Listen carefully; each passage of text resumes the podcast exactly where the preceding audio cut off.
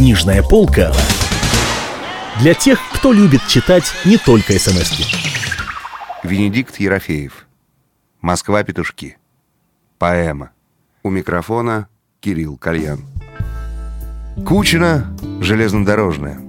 И все-таки сначала к ней, сначала к ней. Увидеть ее на перроне, с косой от попа до затылка и от волнения зардеться и вспыхнуть, и напиться в лёжку, и пастись, пастись между лилиями. Ровно столько, чтобы до смерти изнемочь. Принеси запястья ожерелья, шелк и бархат, жемчуг и алмазы. Я хочу одеться королевой, потому что мой король вернулся. Эта девушка вовсе не девушка. Это искусительница, не девушка. А баллада ля бемоль мажор. Это женщина. Это рыжая стервоза не женщина, а волхование. Вы спросите, да где же ты, Венечка, ее откопал? И откуда она взялась, эта рыжая сука? И может ли в петушках быть что-нибудь путное? Может, говорю я вам. И говорю так громко, что вздрагивают и Москва, и петушки. В Москве нет, в Москве не может, а в петушках может. Ну и что же, что сука? Зато какая гармоническая сука. А если вам интересно, где и как ее откопал, если интересно, слушайте, бесстыдники, я вам все расскажу. Петушках, как я вам уже говорил, жасмин не отцветает и птичье пение не молкнет. Вот и в этот день, ровно 12 недель тому назад, были птички и был жасмин, а еще был День рождения непонятно у кого. И еще была бездна всякого спиртного. Не то 10 бутылок, не то 12, не то 25. И было все, что может пожелать человек, выпивший столько спиртного. То есть решительно все от разливного пива до бутылочного. А еще, спросите вы, а еще что было? А еще было два мужика. И были три косеющие твари. Одна пьянит, другой, дым коромыслом и ахинеи. Больше как будто бы ничего не было.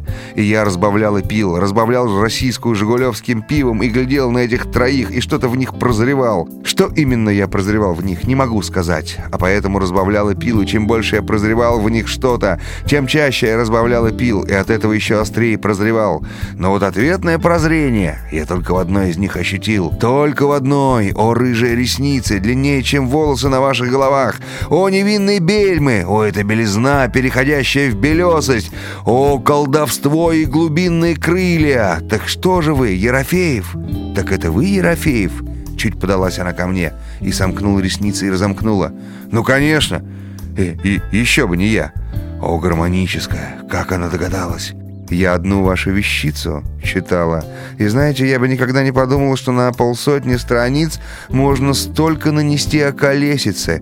Это выше человеческих сил. Так ли уж выше? Я польщенный разбавил и выпил. Если хотите, я еще больше нанесу. Еще выше нанесу. Вот с чего это началось. То есть началось беспамятство. Три часа провала. Что я пил?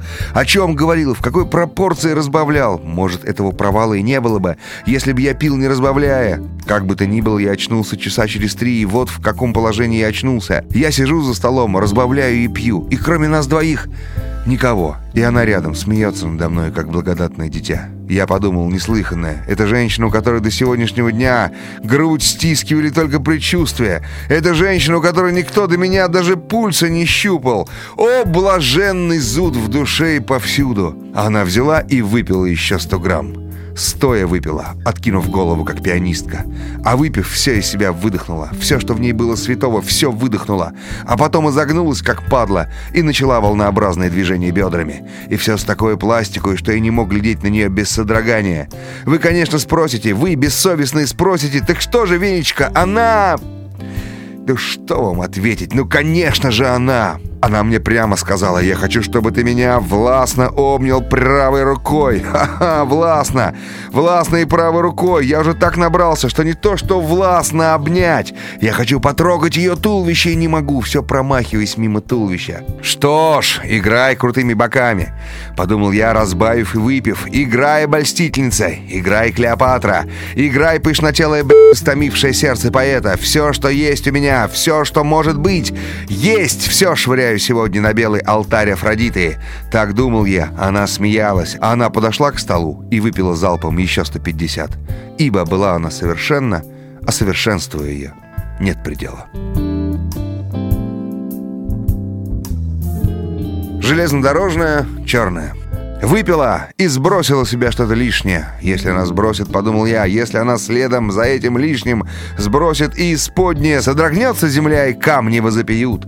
Она сказала, ну как, Венчик, хорошо у меня. А я, раздавленный желанием, ждал греха, задыхаясь, и сказал ей, ровно 30 лет я живу на свете и еще ни разу не видел, чтобы у кого-нибудь было так хорошо. Что же мне теперь? Быть ли вкрадчиво нежным, быть ли мне пленительно грубым, черт его знает. Я никогда не понимаю толком, в какое мгновение, как обратиться с захмелевшей. До этого, сказать я вам, до этого я их плохо знал, и захмелевших, и трезвых. Я стремился за ними мыслью, но как только устремлялся за ними сердцем, в испуге останавливалась мысль. Я был противоречив. С одной стороны, мне нравилось, что у них есть талия, а у нас никакой талии.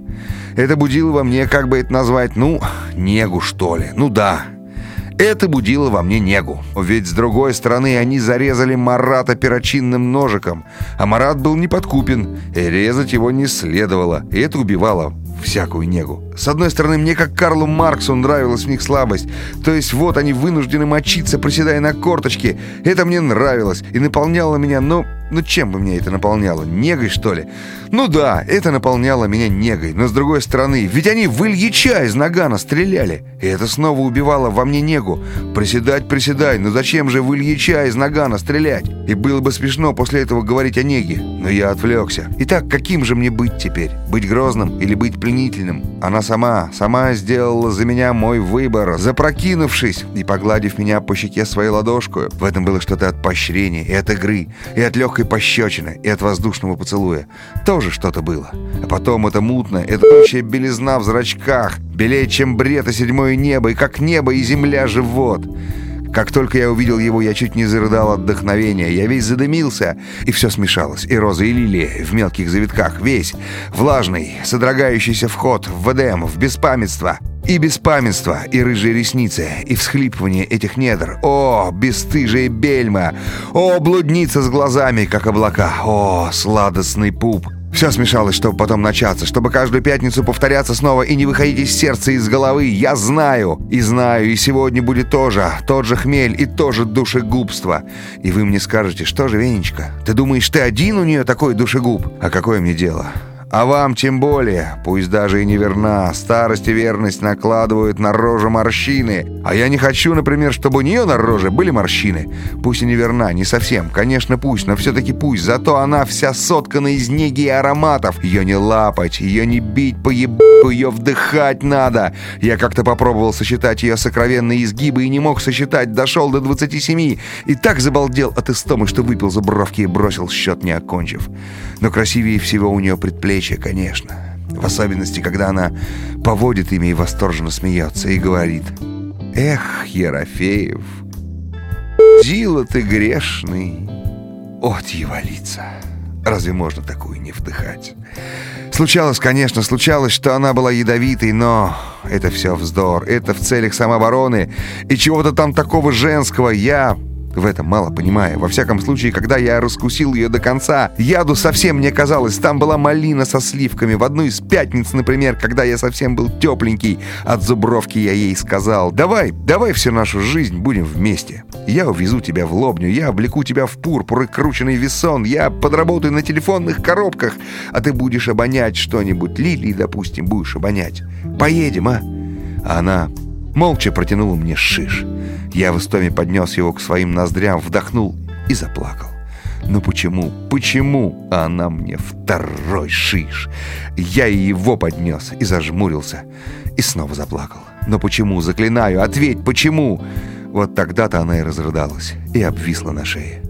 Умалишенный, да ведь сам знаешь почему, сам знаешь, сам знаешь почему, горелый. И после того почти каждую пятницу повторяла все то же. И эти слезы, и эти фиги.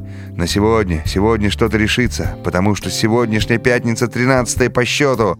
И все ближе к петушкам. Царица небесная. Вместе с вами поэму Венедикта Ерофеева «Москва. Петушки» читал Кирилл Кальян. Книжная полка для тех, кто любит читать не только смс -ки.